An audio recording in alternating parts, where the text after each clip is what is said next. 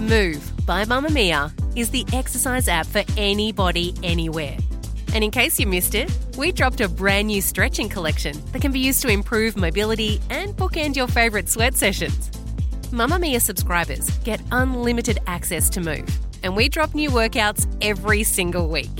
If you're on the hunt for movement that makes you feel good, head to move.mamamia.com.au and use the code MOVE10 to get $10 off a yearly subscription.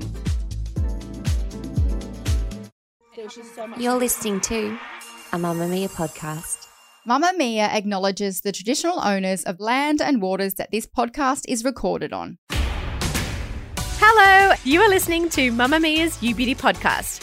I'm your host, Shazzy Hunt, and I hope you're ready to get stuck into this week's Ask an Expert episode. Now, we don't normally get to newsy and political here at You Beauty, but as the rising cost of living continues to be a reality for all of us, it is hitting all aspects of our life, including our beauty routines. But one thing that seems to be still a non negotiable for many women is getting into the salon to have that regular hair color appointment. I mean, I get it, it's part of your overall presentation, you want to look your best, and it makes you feel good too. But as anyone who regularly has hair appointments will attest to, it can be a costly ongoing exercise. So, to talk to us about how to better recession proof your hair colour, I'm joined today by Wella colour educator and founder of Que Hair Salon in Sydney, Monique McMahon. Monique, thanks for joining us on the Beauty podcast. Thank you so much for having me.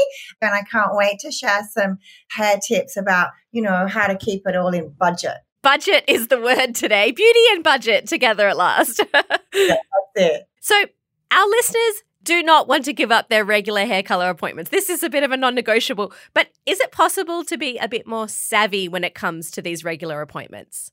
Absolutely. My clientele is definitely not going to stop coming to the salon, even though all of the general living expenses have gone up. It's something they're not willing to let go of, but there's plenty of ways to make sure that you still look your best and it works within your budget. What are the most budget friendly color options out there? If you're talking about in salon, definitely going for services like an express glaze or like a full glaze. It's a little quicker as well. Base and balayage, it can refresh your existing color and get you another 10 weeks out of your color. What's the approximate price point on those kind of services? You're looking at around 85 to $95 for some base and balayage instead of maybe $200 for half a head of foils. Is it important to shop around? Can you shop around? I think sometimes people feel once they're in the chair and they're having the appointment, they can't change their mind, even though the bill might be a bit more than they expect or the quote might be more than they expected. Look, the idea with a quote, and I think it's so important, is to give the client the opportunity to say, do you know what? I think I'll have part line instead of half a head foils today. It's to give the client the option. You know, we want to make sure we hit the expectation. You come in with a reference photo. Sometimes to do that reference photo, you will need all the big jobs, but maybe you're happy just to go with like ticking one box today instead of ticking 10 boxes. It's your choice at the end of the day. It's your money. It's your budget. You know what you've got to spend. How much of a consideration should your natural hair color be if you are trying to rein in your spend on color appointments? I think that the more you can utilize your natural hair color and minimize the amount of color you put in there, one, better for the budget, two, better for the health. The further away from your natural hair color you go, the more color work and the more expensive it's going to be, of course. Let's talk about blondes. It is a notoriously expensive pursuit. So tell me what the options are if you're trying to reduce costs, but you will not give up being a blonde. You can definitely have your color blonde last longer by home hair care. And I know it's a boring topic for some, but I'm a big home hair care junkie because I've seen the results over 30 years in the industry. So you're going to keep the creamy, fresh, bright, clean looking blonde blonder by using products at home that aren't going to like build up on the hair, that are going to neutralize any warm tones. So color masks, anything that's going to rebuild the elasticity, the pH balance. Is there any no nos if you're trying to keep that blonde going longer, stretch out the time between appointments? Put down the hot tools for a blonde, if you are in the salon for four hours getting your blonde done and looking beautiful and go home and put a straightening iron on it, especially with no heat protection, you're immediately going to burn out that beautiful tone that was just done in the salon for you. Now, of course, we can work around it. We're not going to drop all of our beauty tips, are we? No, no, no. We're going to need those hot tools every now and then, but minimize the amount you use them. Make sure you're using a heat protection with them. Make sure you use them in small, fast motions. You're not like holding it on the hair for long periods of time. Is there certain blonde coloring techniques that are less maintenance than others and then therefore going to be a more budget friendly option? Of course, there's so many levels of blonde as well. You could opt out for the classic French style balayage, not the American style balayage, which is a little harsher. The French style balayage, which is just beautiful hand painting, working with the natural underlying tones, that will last really well for you. You'll easily get three to four months out of a color, but it does limit the amount of lightness you get what dictates that is your natural base color where you start from. I'm going to say something really controversial here. For blondes who are really like, I'm spending too much money on this, should they be considering going for a different color? Look, I think change is amazing. And I think we should all embrace it at different stages of our life.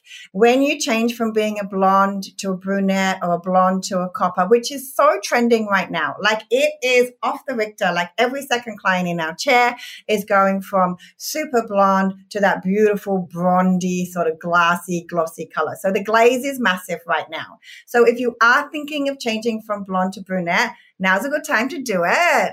But that decision needs to be made from the blonde, not the hairdresser. Going back to that really bright, bright blonde doesn't happen instantly. So you really want to make sure you've thought about it. You're not going to save millions of dollars by going from a blonde to a brunette, by the way. That's what I was wondering. I'm like, okay, so there's good visual reasons, but is this a sound financial decision, as my accountant would like to tell me? it probably is for a short term it just depends on your natural hair color and if you like your natural hair color as it grows out with the brunette. But you'll still need salon visits. You'll definitely still need maintenance, but probably not as much.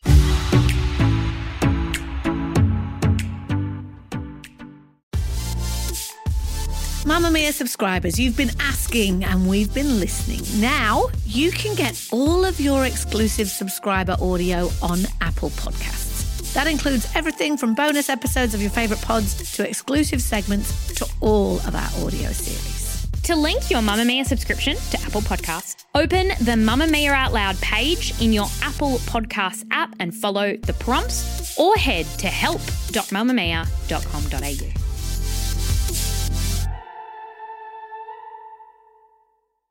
Let's talk about girls in that brunette shade who are getting regular colour appointments Tell me about some of the ways they can be more cost efficient with their color. For the brunette, those color masks are amazing. Generally speaking, everyone going from blonde to brunette salon will be going home with a home hair care color mask. Might be the Wella color mask. We also love the Color Motion Plus by Wella. That gives another eight weeks color lastage. So it's a little bit longer than the average shampoo and conditioner because it's designed to make color last longer. You want color safe shampoos that are going to give you longer legs for your color. Aside from home care, if you're a brunette, what are the kinds of color techniques you could be asking for in salon that are going to be more cost effective? generally speaking, if you're doing a normal half a head of foils or a full head of foils, you might be that eight week to 10 week kind of appointment. If you push that out to just a bit of base and balayage, a little bit of hand painting in the chair, some soft face framing foils, and then a glaze to finish, you're minimizing your time and expense in the salon, but then gaining another 10 weeks on your color that you already have in your hair. Let's talk about redhead shades. Is there a difference again when it comes to choosing what kind of color techniques are used to be cost efficient but also get the job done? I'm going to say it loud and clear. Coppers, redheads, they are not cost efficient. Ah. Either you're prepared to enjoy the levels of fade that you get from your copper or you're going to be back in the chair in four weeks. I'm kind of shocked to hear that. I guess I assumed that expensive blonde, being a blonde is expensive, but actually being a redhead is expensive. Yes, definitely. If you want that fresh salon copper or that fresh salon red, You need to have a, some products at home that are going to help maintain that. You need to have regular salon visits for extra toners, extra glazes. But as I said earlier as well, you can just enjoy the levels of fade and then come back in six to eight weeks for your refresh or color overview. I guess that's the thing. You have to be a bit more accepting of that fade zone and that you'll be living in that zone for a little while if you are trying to be cost effective with it. And it's not a bad zone. Like you just need to know what's going to happen. Like once I tell my clients, you're going to have a little bit of fade here. I think it will look really cool. And, but then like if you don't want the fade, you'll need to come in more regularly for your color for sure. So we've talked about ways to stretch out that time between appointments. What about if you are a super brave person and you decide to do some DIY color touch ups? First of all, is this a good idea? Look, there's no gray area on this conversation with me. It's black or white. So you're either dancing with the devil at home or you're in the salon knowing that you're going to get what you need. I think it's for people who are having kind of grey hair start to show through. They're the ones who are really considering it. You've got to get those eyeshadows for your hair. Well, I do them. And then you literally just like dust it on and it blends in the gray area. It will stretch you out for another week. It's not permanent. It's not even semi permanent. It's there until you shampoo it off. The last thing I was thinking about was your haircut. You know, we've been talking about color this whole episode, but how can particular haircuts or hairstyles combined with your color help you stretch out between appointments? Is there any tricks? do you know what? There is a trick. And a lot of our clients do this in the salon.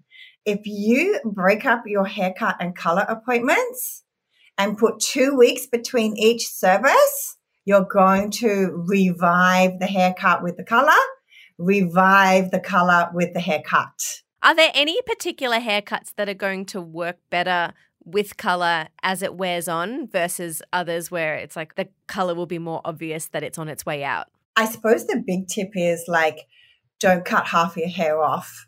You know, when you're trying to stretch out your color, like it's a trim, it's a tidy up, it's a shape around the face, it's a little bit off the bottoms, it's taking off the split ends. It's not like going for a brand new look if you have an all over color that's, you know, rich and brunette style, or even like all over blonde color, you know, a solid line's fine. It really does depend on the actual hair color and the placement. But if you're long and shaggy and textured already, you don't want to go in taking too many layers because you'll lose all your bright poppiness on the bottom. Monique, thank you for teaching us how to get the most bang for our buck when coloring our hair. Amazing. Thanks so much for having me, guys. I hope I helped you all out there. And thank you for listening today. I'm your host, Shazzy Hunt. Our show producer is Mikayla Floriano, and audio production is by Leah Porges. With unlimited access to world class podcasts, stories, videos, and events for women, subscribe to Mamamia and feel seen and heard like never before. Chat to you next time.